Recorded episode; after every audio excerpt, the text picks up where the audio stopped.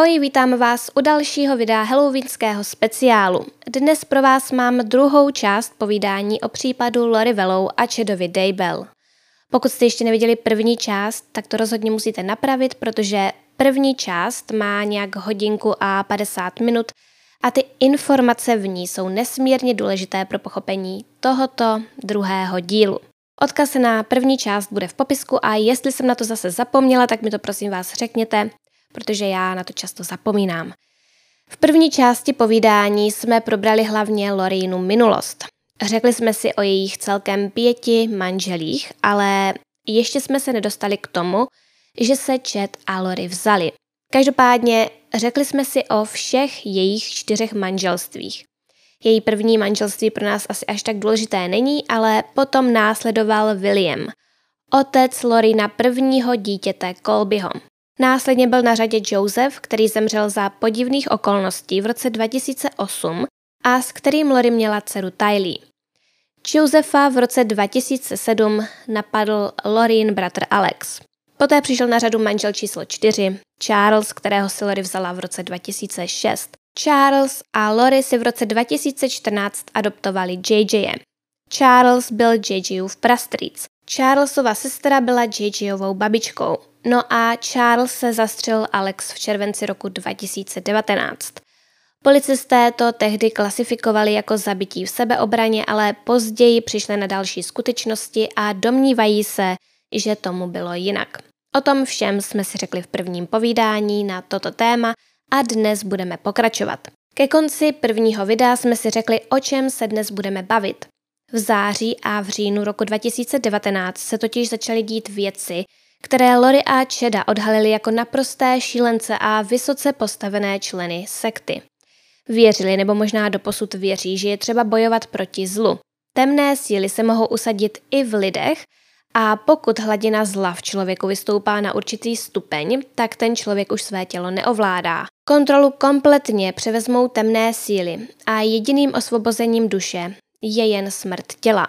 Lori o svém manželovi Charlesovi začala tvrdit, že už není a místo něj je v jeho těle jakýsi Nick Schneider. No a podobně to bylo i s dalšími oběťmi Lori a Cheda, o kterých dnes bude řeč. V červenci tedy zemřel Charles a o dva měsíce později, zhruba tak v září 2019, se Lori společně s dětmi, tedy společně s JJem a Tylee, přestěhovali do státu Idaho do města Rexburg.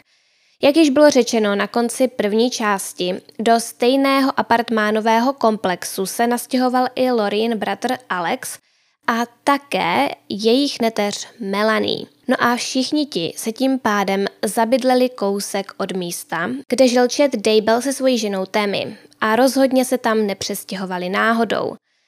Teď to vezmeme hezky po pořádku. Bude řeč o ženě, která je v rámci tohoto případu často přehlížená, přitom je pravděpodobně velmi nebezpečná, protože sdílí stejná přesvědčení jako Chet a Lori. Tou ženou je Melanie Boudreau.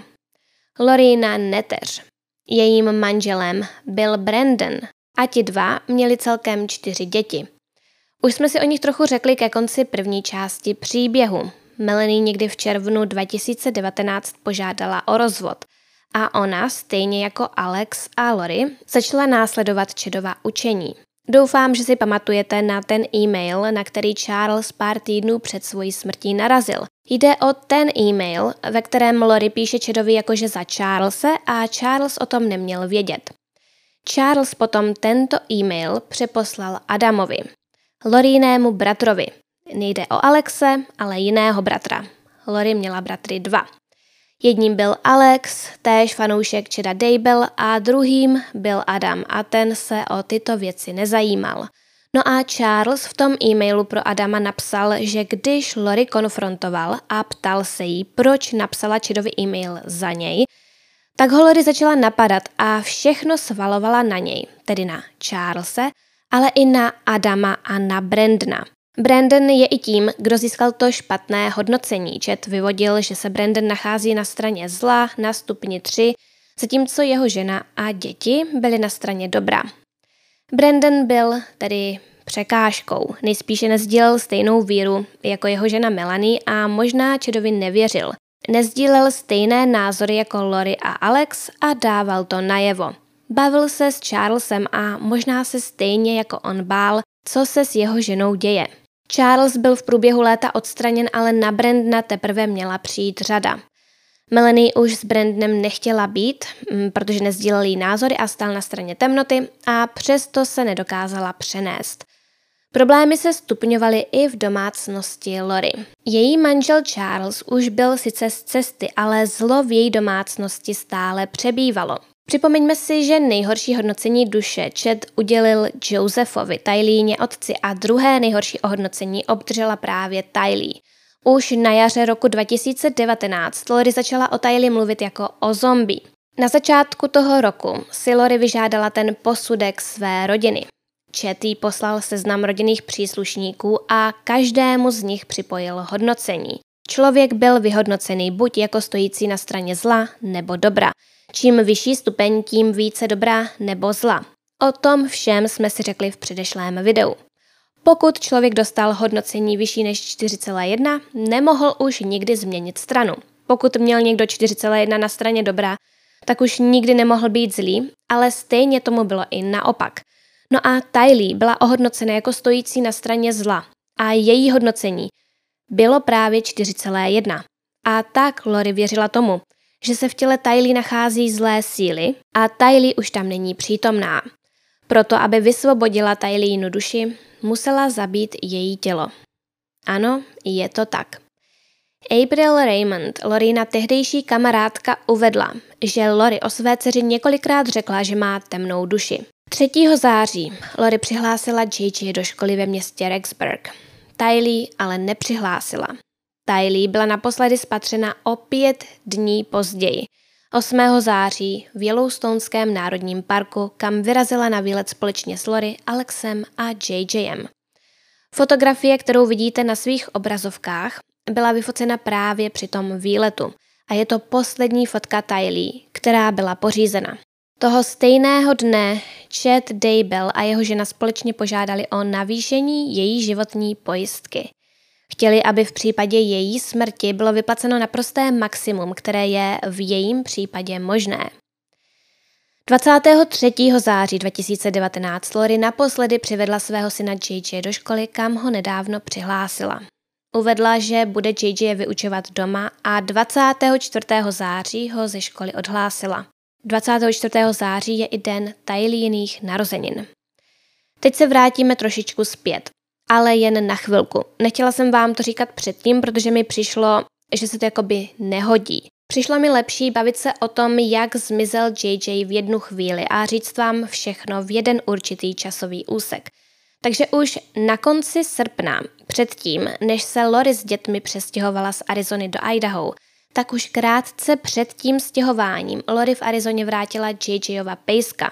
Šlo o asistenčního psa, který byl pro JJ nesmírně důležitý, protože ten pes JJ dokázal uklidnit jako nic jiného na světě. JJ toho psa naprosto miloval. Muž, který pejska pro JJ vytrénoval a kterému ho Lori vrátila, řekl Pes JJovi pomáhal, aby se uklidnil. Jednou z věcí, se kterou měl JJ a jeho rodina problémy, byl jeho spánek přes noc. Neustále se budil a často dokonce vstal a vycházel ven z domu. No a když jsme rodině poprvé představili Baileyho, tak to byly první noci, kdy JJ zůstal ve své posteli a spal celou noc. Konec citace. Tento muž se Lori při vrácení toho pejska ptal, proč ho vrací, co ji k tomu přimělo a ona mu odpověděla, že je pro ní příliš těžké o tom mluvit.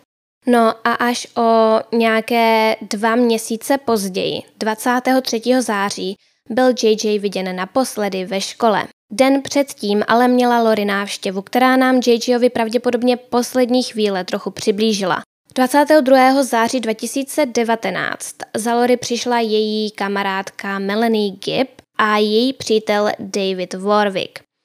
Lori s těmito lidmi v ten den u ní doma nahrávala podcast. Pochopitelně šlo o podcast náboženského tématu o konci světa. Nahrávali v Loriné kuchyni, když v tom v jednu chvíli, asi tak v půlce nahrávání přišel Alex, tedy Lorin bratr, a v rukou nesl údajně spícího JJ a odnesl ho do postele.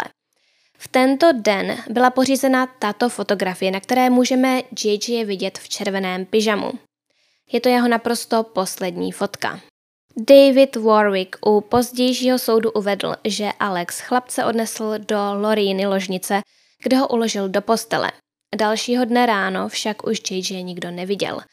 David se prý toho dalšího dne Lori zeptal, kde JJ je a ona mu odpověděla něco šokujícího.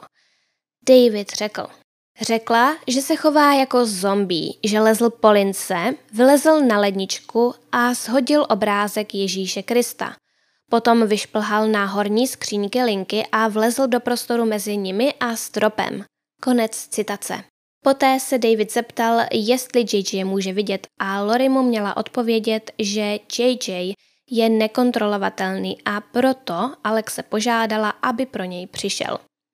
Ať to znamená cokoliv, nebylo tím myšleno vůbec nic dobrého. Každopádně David a Melanie si z toho všeho tenkrát nedělali hlavu.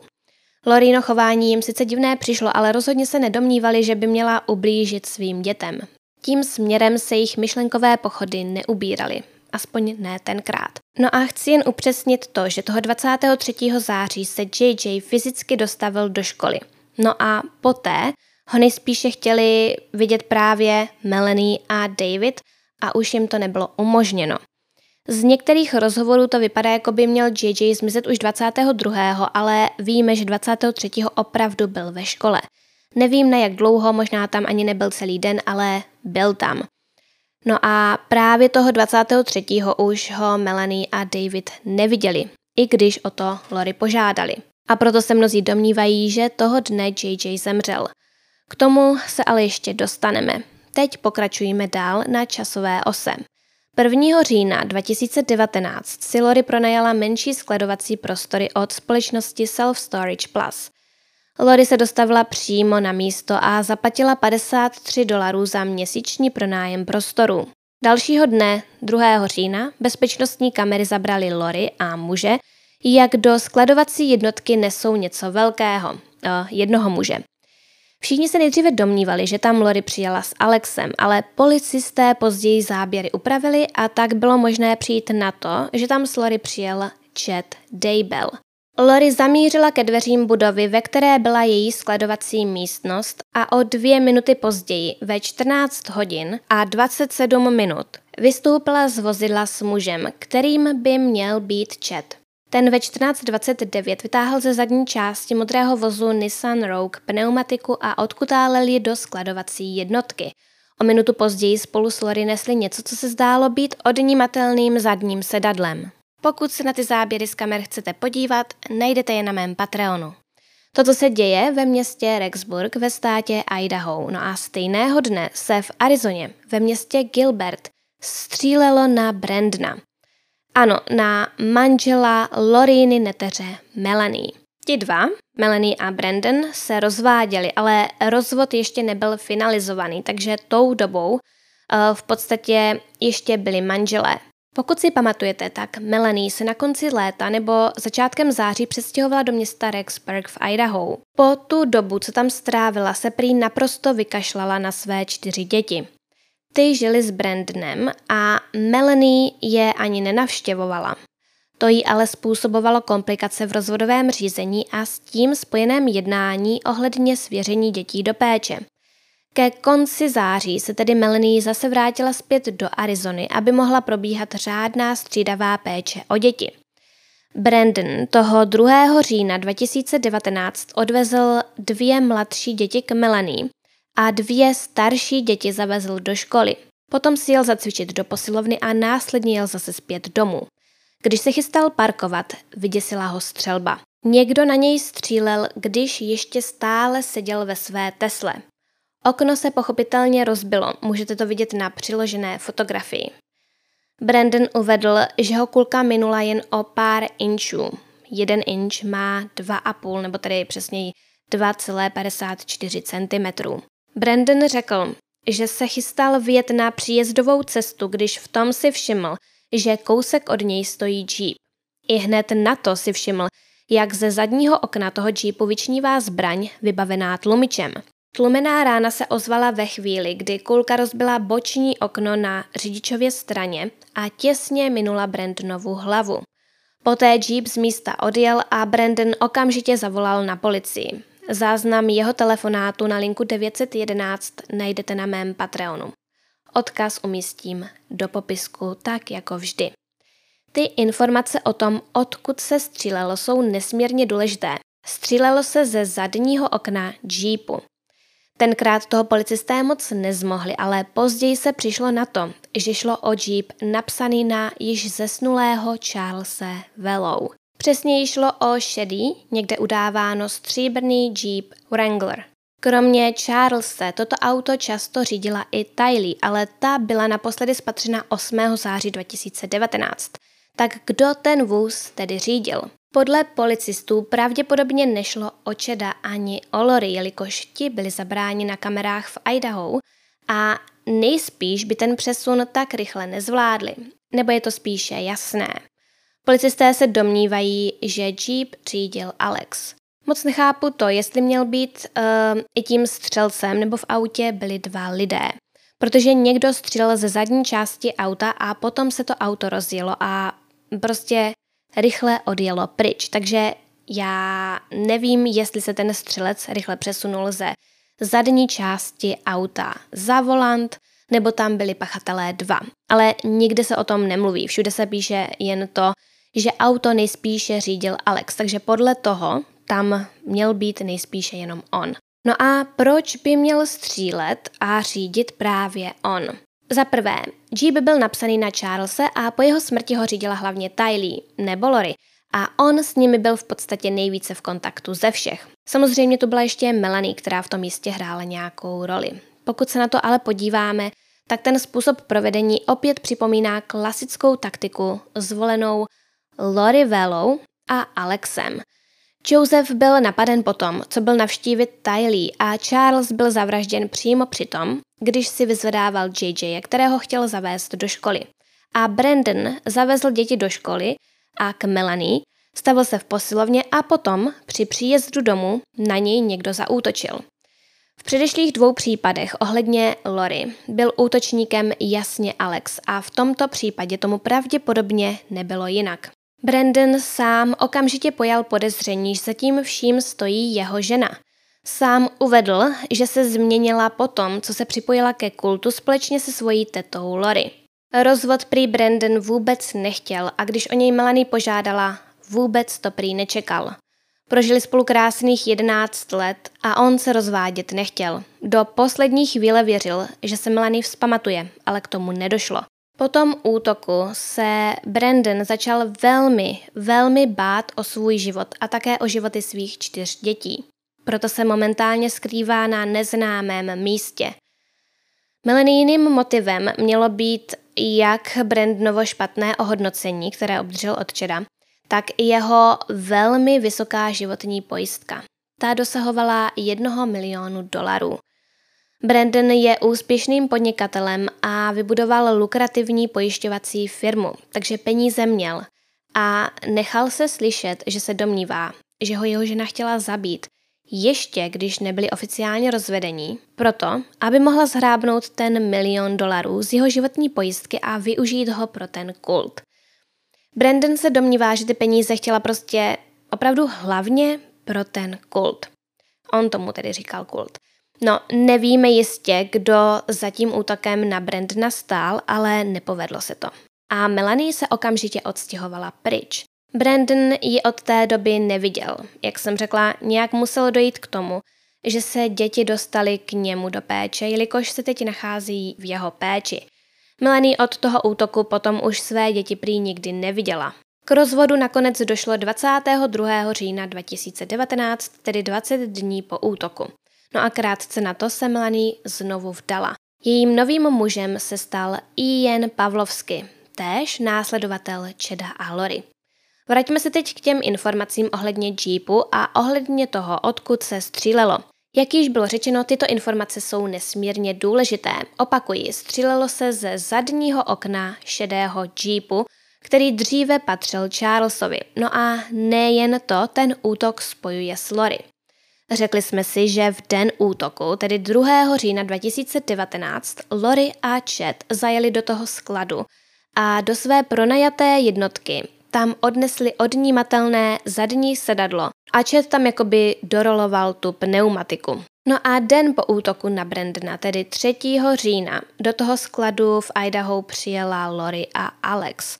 A Alex z toho skladu ty věci zase vzal – Víme, že šlo o Alexe a ne o Čeda, jelikož to jde z těch záběrů poznat a Čed tu pneumatiku jakoby válel před sebou, ale Alex byl schopný normálně vzít do rukou a nést. Byl prostě silnější. To zadní sedadlo též nesl sám, zatímco na něj Lori čekala. Je zvláštní, že Lori, Chet a Alex 2. a 3. října manipulovali zrovna s těmito věcmi protože mnoho Jeepů má na zadních dveřích náhradní pneumatiky a zadní sklo se neotevře, pokud je tam ta pneumatika připevněna. Když je pneumatika pryč, tak se dá zadní okno otevřít. Je možné, že pneumatika a sedadlo vložené do úložné jednotky v den střelby pocházely z Jeepu, ze kterého se střílelo. Díky odstranění pneumatiky šlo otevřít zadní okno a díky odstranění zadních sedadel byl umožněn lepší a rychlejší přesun z přední do zadní části vozu a naopak. No a také se tam tím uvolnilo místo na střelbu samotnou. Takže Alex a Lori tyto věci ze skladu vzali 3. října. Jen chci uvést, že 2. října Lori na Amazonu koupila snubní prsten. A koho si měla brát, když Chet byl přece ještě ženatý? Bohužel ne na dlouho. Ne na dlouho, jen týden po útoku na Brandna došlo k další podobné události. 9. října 2019 někdo zaútočil na Témy Daybell, čedovou manželku. Tato událost se tedy stala ve státě Idaho, ve městě Salem, ve kterém Čet a jeho manželka žili. Události vám popíšu eh, tím, co Témy napsala na svůj vlastní Facebook. Napsala, Stalo se něco opravdu divného a chci, abyste o tom věděli, abyste si mohli dávat pozor. Přijela jsem domů a zaparkovala jsem na naší přední příjezdové cestě. Když jsem brala věci ze zadního sedadla, tak se za autem zjevil muž v lyžařské masce a s paintballovou zbraní. Několikrát na mě vystřelil, ale nemyslím si, že byla nabitá. Zakřičela jsem na Čeda a zaběhla jsem do domu. Netuším, co mělo být motivem. Nikdy nepromluvil ten útočník. Ani potom, co jsem se ho několikrát zeptala, co si myslí, že dělá. Konec citace. Ke konci příspěvku Temi napsala, že chtěla útočníka uhodit svými nakoupenými mraženými jídly, ale nakonec se rozhodla zavolat na Čeda a utéct. Určitě vám to všem připomíná útok na Brandna. Jde o téměř totožné okolnosti. Témy se domnívala, že šlo o nějaký žertík, že se někdo chtěl jen pobavit a ke stejnému závěru nakonec dospěla i policie. Témy totiž událost pro jistotu nahlásila. Zavolala na linku 911. Pokud si říkáte, jak to, že policisté neviděli spojitost mezi útokem na Brandna a útokem na Témy, má to jednoduché vysvětlení. Události se staly v rozdílných státech a tenkrát policisté nevěděli, že spolu Lori a Chet mají nějaký poměr. Témy sama řekla, že netuší, kdo by zatím mohl stát a myslela si, že na ní střelil někdo jenom z nějaké nenabité paintballové zbraně. Je zajímavé, že Brandon se též domníval, že na něj někdo střílel ze zbraně na paintball. A je zajímavé, že témy nedošlo, že měsíc předtím s manželem žádala o navýšení životní pojistky, ale normálního člověka, který svému partnerovi věří, to asi jen tak nenapadne. Jen o deset dní po tomto útoku ale témy zemřela. 19. října 2019 Čedův a Témín syn Gard spal, když v tom ho probudila tlumená rána. Poté uslyšel, jak ho jeho otec Čet volá. Gard rychle běžel do ložnice svých rodičů, kde našel svoji matku ležet napůl na posteli, napůl na zemi. Rychle ji vzal a uložil zpět do postele. Poté se otočil na svého otce a řekl mu, že to vypadá, že je Témy mrtvá. Čet prý začal chodit po místnosti, ukazoval na fotky témy a říkal, jak se to mohlo stát, jak může být mrtvá, co teď budeme dělat. Poté na místo dorazil koroner. Byla jím žena a ta konstatovala, že to vypadá, že 49-letá témy zemřela přirozenou smrtí. Zprvu se všude psalo, že Témy byla před smrtí naprosto zdravá, že neměla žádné, ale vůbec žádné zdravotní potíže. V srpnu roku 2020 ale její děti podali rozhovor, ve kterém tvrdí, že Témy krátce před smrtí začala být velmi unavená.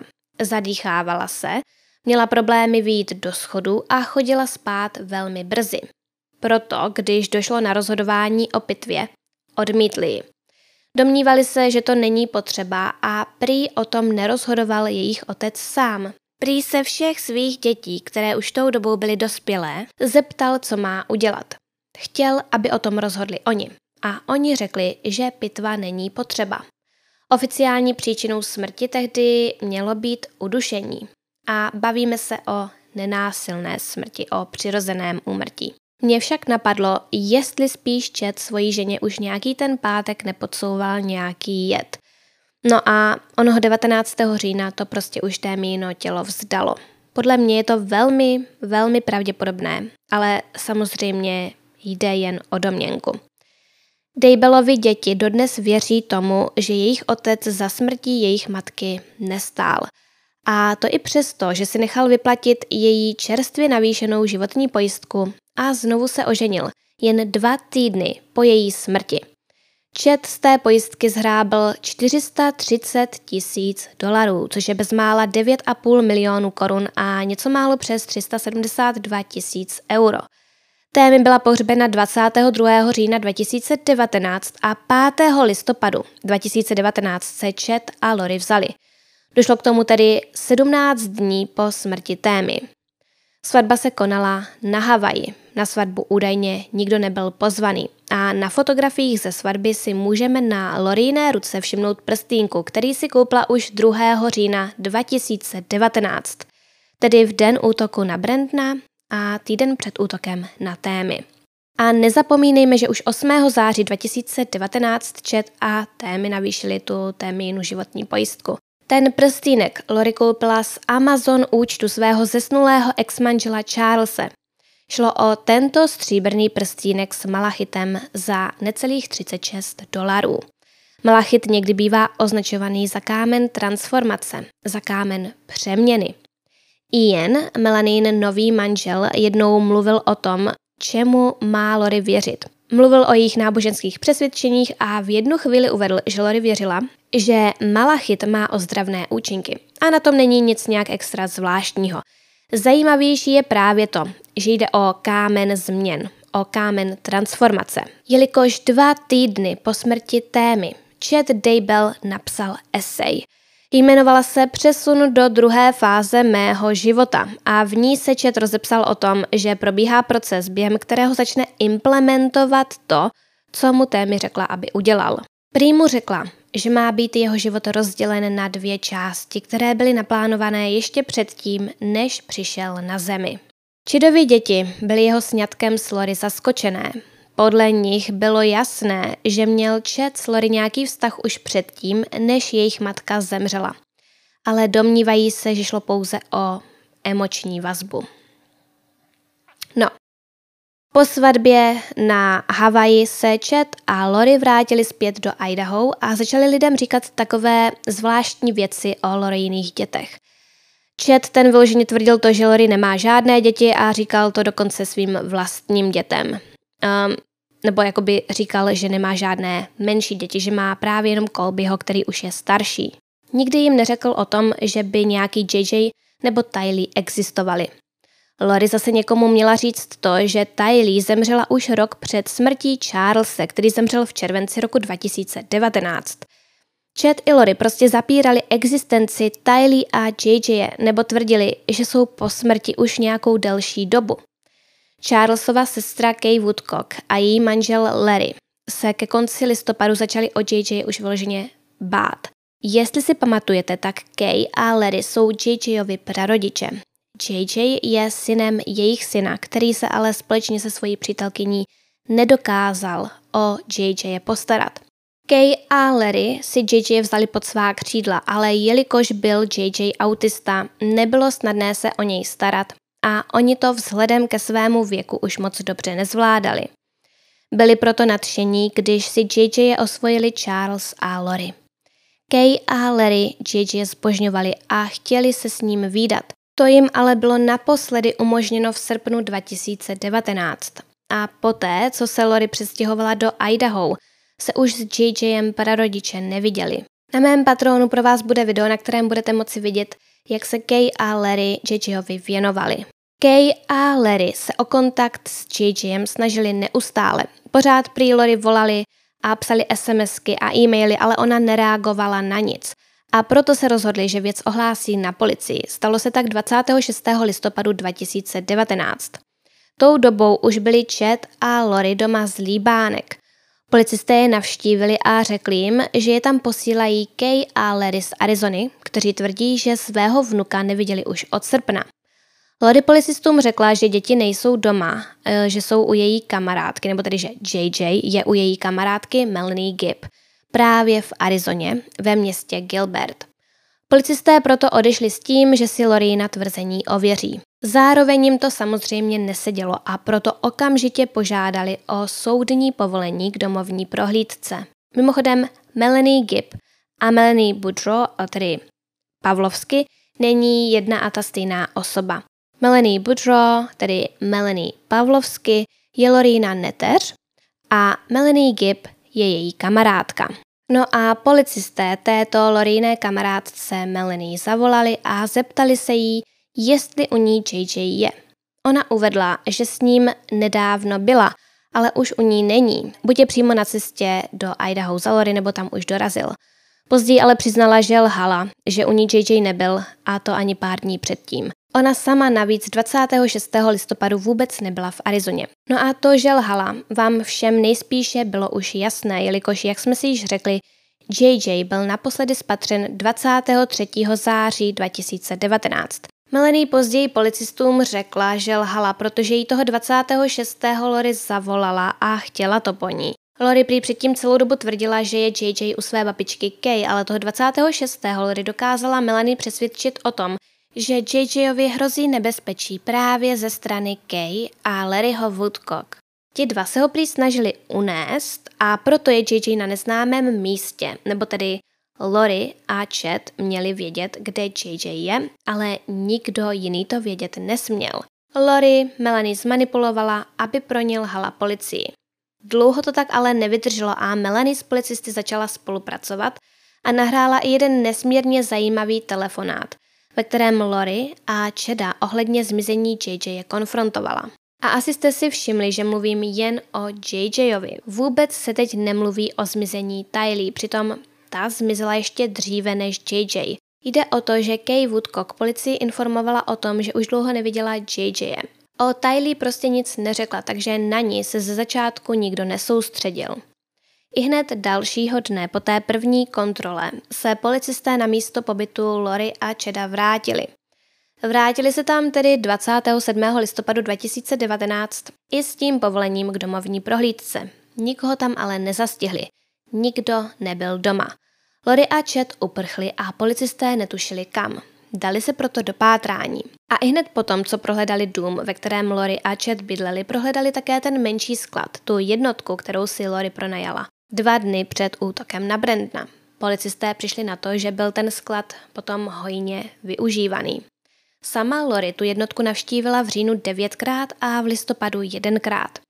Vždy byla v doprovodu buď Alexe nebo Čeda. Sama ten sklad navštívila jen poprvé, když platila za pronájem. Asi nejčastěji sklad navštěvoval Lorin bratr Alex. Ten do skladu přišel mezi 6.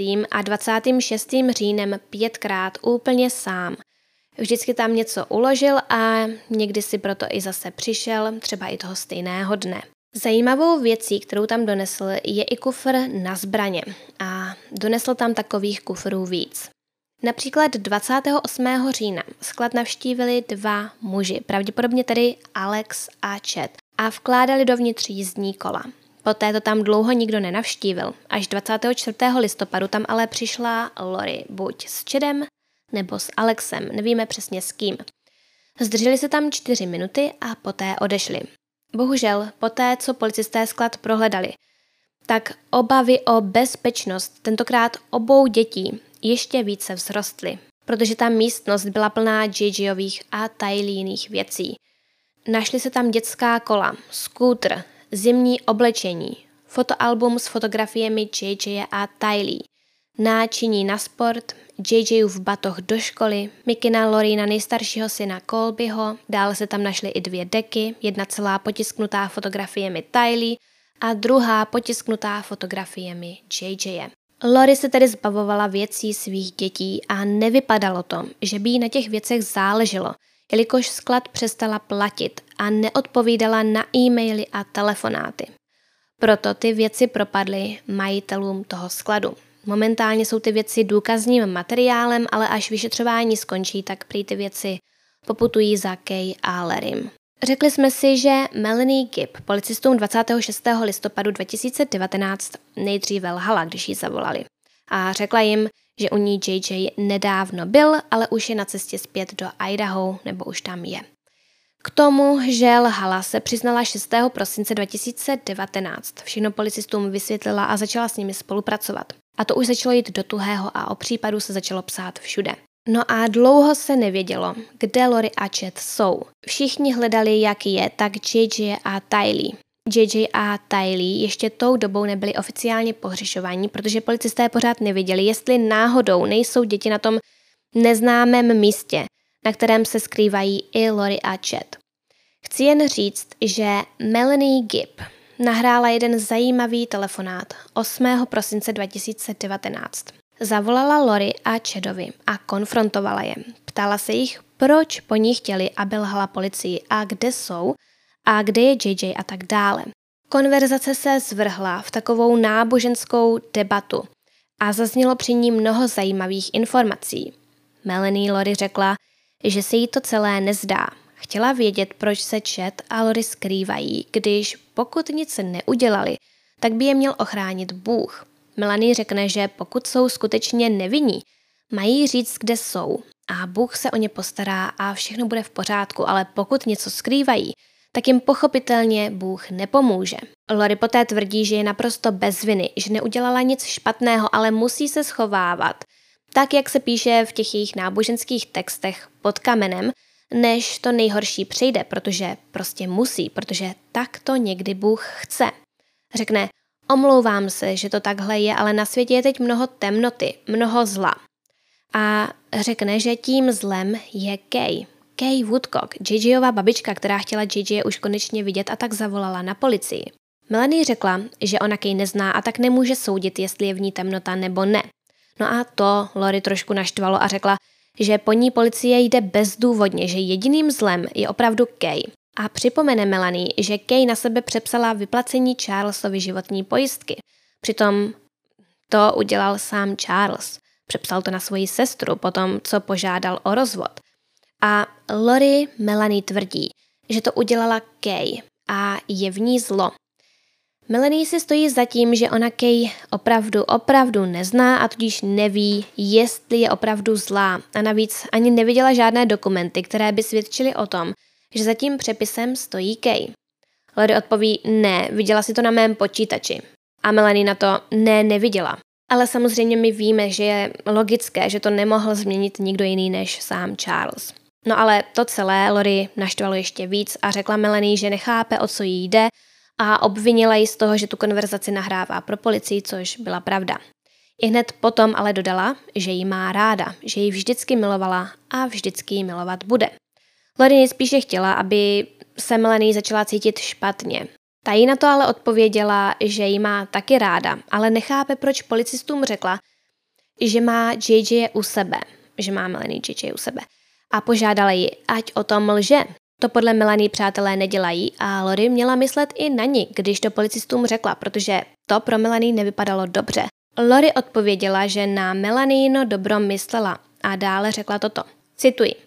Ale udělala jsem to, co jsem cítila, že po mně chce Bůh.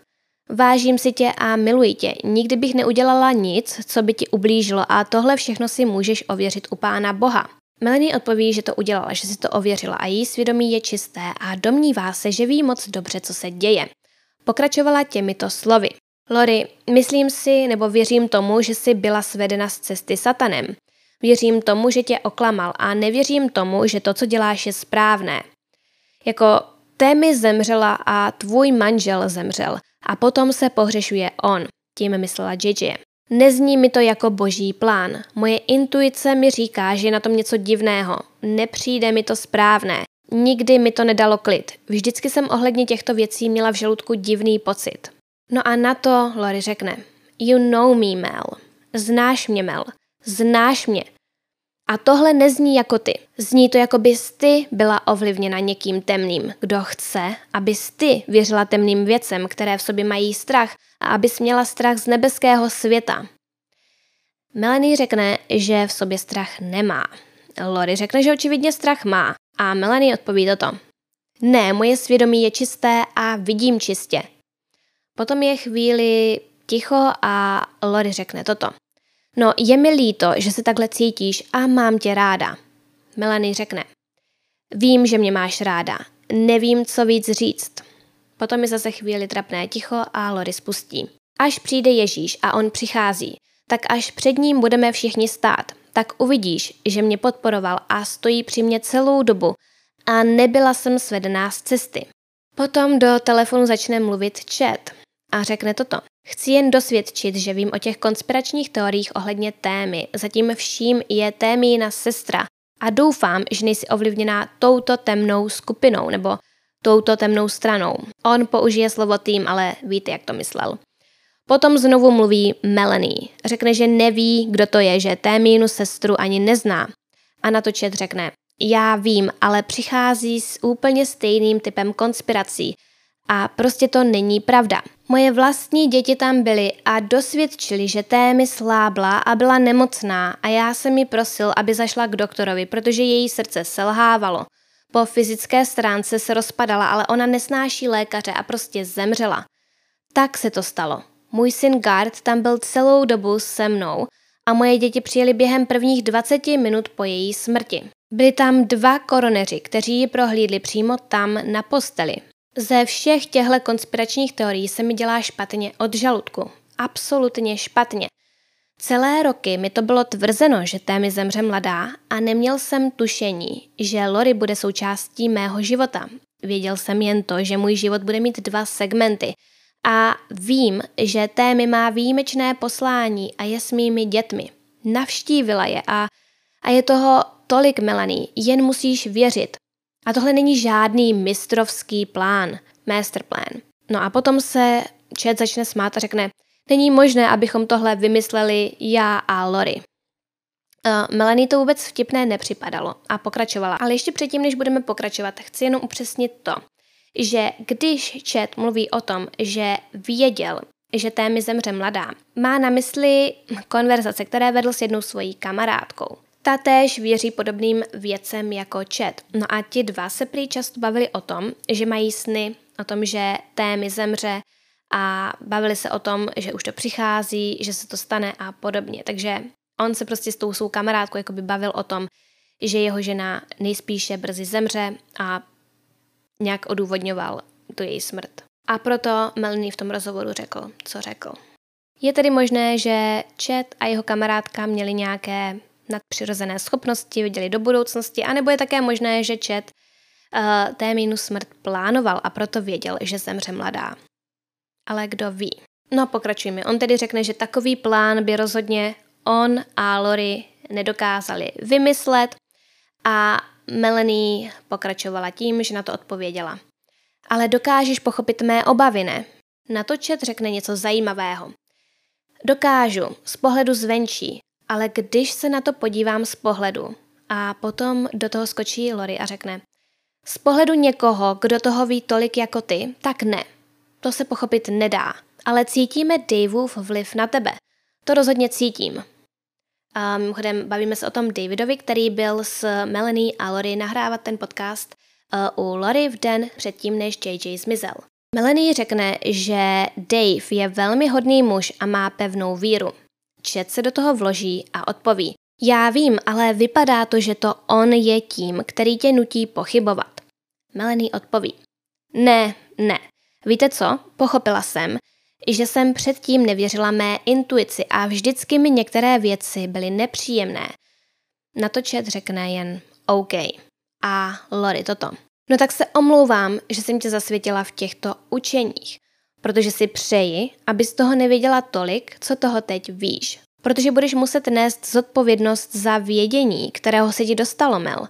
Melanie řekne, ty též. Lori pokračovala. Na 100% souhlasím a vůbec se nebojím. No a potom se ty dvě začaly hádat, protože Melanie Lori přirovnala k jedné postavě, myslím, že to nebylo z Bible, rozhodně to nebylo z Bible, ale přirovnala ji spíše k nějaké postavě z knihy Mormonovi, eh, k nějaké postavě, která jakoby byla svedena z cesty, která přestala žít podle písma kvůli tělesným požitkům. A to Lori velmi rozčílilo. Velmi. A požadovala vysvětlení. No a Melanie vysvětlila, že se domnívá, že Lori nemá boží ochranu, protože jinak by se neskrývala a mohla by jí říct, kde je a kde je JJ a tak dále. Lori na to odpoví něco neskutečně manipulativního. Řekne, mohla bych teď říct všechno, říct, kde JJ je, ale to by pro JJ nebylo dobré, tak promiň, že nechceš, abych ochránila své děti, ale já bych po tobě nikdy nechtěla, abys neochránila své děti. No, jakoby nám to asi nedává moc smysl, ale Lori asi myslela, že tím nad Melanie vyzrála. Udělala z ní nejhoršího člověka na světě. Melanie ale řekla jen, jistě, že, jakože jistě, že bys to po mně nechtěla. Potom Lori velmi povýšeně řekne, takže podle mě si prostě kontradiktorní, Mel. Mám tě ráda, je mi líto, že se takhle cítíš. Melanie Lori přeruší a řekne jí, že to řeší právě proto, že jí na Lori záleží, že jí jen sděluje své obavy, protože se bojí, že je její spása ohrožená kvůli tomu, co udělala. Pochopitelně bavíme se o Loriné spáse. Já nevím, jestli to teď dostatečně eh, srozumitelně vykládám, ale snažím se o to. Eh, no, Lori trvala na tom, že její spasení rozhodně ohroženo není ani trošku a Melanie by to podle ní nejspíše s Bohem měla probrat znovu. Melanie řekne, že jí Bůh ukázal hodně věcí a tohle jí nesedí. Lori opět velmi povýšeně řekne toto. No je mi líto, že se tak cítíš, zlatíčko. Je mi líto, že se přátelíš se všemi těmi, kteří jsou proti mně. Přátelé Josefa Smise se též otočili proti němu. Pokud si pamatujete, tak Joseph Smith napsal knihu Mormonovu a založil tu církev, takže k němu se Lori přirovnávala. Melanie se okamžitě ohradila a řekla, že se ničeho nebojí a rozhodně se nepřátelí s lidmi, kteří stojí proti Lori. Potom se ty dvě zase jakoby hádají a Melanie řekne, že Lori nemá žádného svědka toho, že od Boha obdržela to, co od něj obdržela. Přitom v tom jejich písmu je těch svědků takových zázraků vždycky víc. I když nejdřív třeba Boha vidí jen jeden člověk, tak potom tu vizi uvidí i další a tím se to jakoby potvrdí. Ale v případě Lori se tak nestalo. To, co viděla, viděla jenom ona sama. A mimochodem, opět říkám, není řeč o Bibli. Připomínám. Toto není z Bible. No takže podle Melanie jakoby není potvrzeno, že Lori obdržela ten dar nebo to vědění, my nevíme přesně, co to bylo, ale zaujalo mě to, protože Melanie nemluví k Čedovi. A většina lidí má za to, že to on přišel se vším tím učením, takže možná ne. Vypadá to, jako by Lori přišla s něčím zásadním. Z toho, o čem se bavili, to vypadá, že se Lori domnívala, že viděla Ježíše.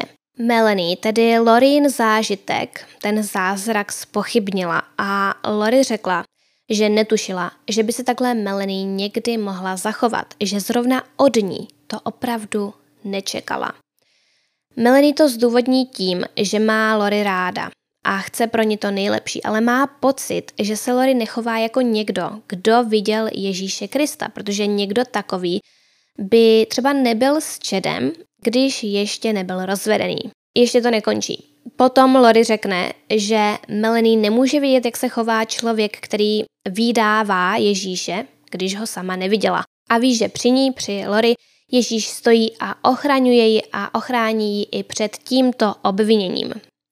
Tím, že Lori lže o tom, že ho viděla. A opět připomene, že před ním jednou obě stanou a potom Melanie uvidí, kde je pravda a ať jí až potom řekne, jestli lhala. Ať jí to řekne, až před Ježíšem budou stát. A potom Lori zavěsila. Ty dvě se opravdu dost pohádali a je to asi nejzajímavější video a nejzajímavější konverzace, na kterou jsem ve spojitosti s tímto případem narazila. Velkou část z toho nahraného rozhovoru vám i s českými titulky přidám na můj Patreon. Opět připomínám, odkaz najdete v popisku videa. Ale všechno, co bylo řečeno, jsem vám řekla. Jde jen o to, že jestli to chcete slyšet přímo od těch třech, od uh, Lori, Melanie a Jeda, tak můžete, ale všechno jsem vám přetlumočila a to i s citacemi, takže víte o všem, co bylo řečeno. A musíte uznat, že to bylo důležité.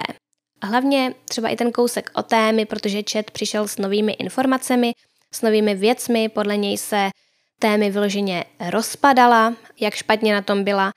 No a dále můžeme vidět, jak manipulativní Lori je. Je úplně mimo. Melanie ta je podle mě naprosto v pořádku, má svoji víru a je naprosto OK, ale Lori... Mm-mm. Mm-mm. Tento rozhovor proběhl 8. prosince a o tři dny později vyšetřovatelé naznali, že je potřeba znovu prošetřit úmrtí témy Daybell a provést pitvu. Proto došlo k její exhumaci. Prý se na něco přišlo, ale výsledky pitvy dodnes nebyly zveřejněny, což je naprosto pochopitelné. Mnozí se domnívají, že témy skutečně byla nějak postupně otrávená. Takže 11. prosince došlo k exhumaci témy Daybell. Pro ty, co neví, o co jde, jde o vykopání pohřbeného člověka. Dochází k tomu často právě v podobných případech, jako je tento, kdy je potřeba znovu ověřit příčinu úmrtí. O den později, 12. prosince, zemřel Alex Cox, Lorin bratr. Ano, v tomto případu to opravdu nikdy nekončí. Je to nekonečný příběh. A proto si o tom všem řekneme ve třetí části, protože pokud ne, tak toto video nevydám včas a to už ho vydávám se spožděním a musela jsem uh, vydat video o lékaři Michaelovi. Ale to už víte. Takže příště si řekneme o Alexově smrti, o tom, jak se našla těla JJ a Tylee, v jakém stavu se našla, kde se našla. Řekneme si o tom, kde se Lori a Chet skrývali, jak byli nalezeni a co je s nimi teď. Třetí díl už bude posledním dílem tohoto případu. Trošku se nám to protáhlo, ale doufám, že vám to nevadí. Pokud se vám moje práce líbí, budu moc ráda, pokud videu dáte like, budete odebírat můj kanál a zapnete si upozornění na nová videa kliknutím na ikonku zvonku hned vedle tlačítka odebírat. Pokud se chcete dozvědět více informací o mé tvorbě, například pokud chcete s předstihem znát témata dalších krimi příběhů, a znát i časy jejich vydávání, můžete mě sledovat na Instagramu. Profil nese název krimi.příběhy a dozvíte se tam i všechno o merči na tento rok. Na závěr bych tak jako vždy chtěla poděkovat všem, kteří mi zakoupili kafíčko na stránce Buy Me Coffee a děkuji i mým patronům, jejichž jména právě teď běží na obrazovce. Jmenovitě bych chtěla poděkovat patronům, kterými jsou Jolana, Sage, Petra, Denisa, Krátká startka, Natalí, Halina, Evženie, Aťka, Markéta, Kuba, Andrea, Martin, Diana, Antonie, Jana, Dagmara, Kachnička, Jitka, Kate von Hell, Kateřina, Mirka, Michaela, Anička a Lukáš. Všem vám opravdu moc děkuji za zhlédnutí tohoto videa, děkuji vám za komentáře a uvidíme se zase příště.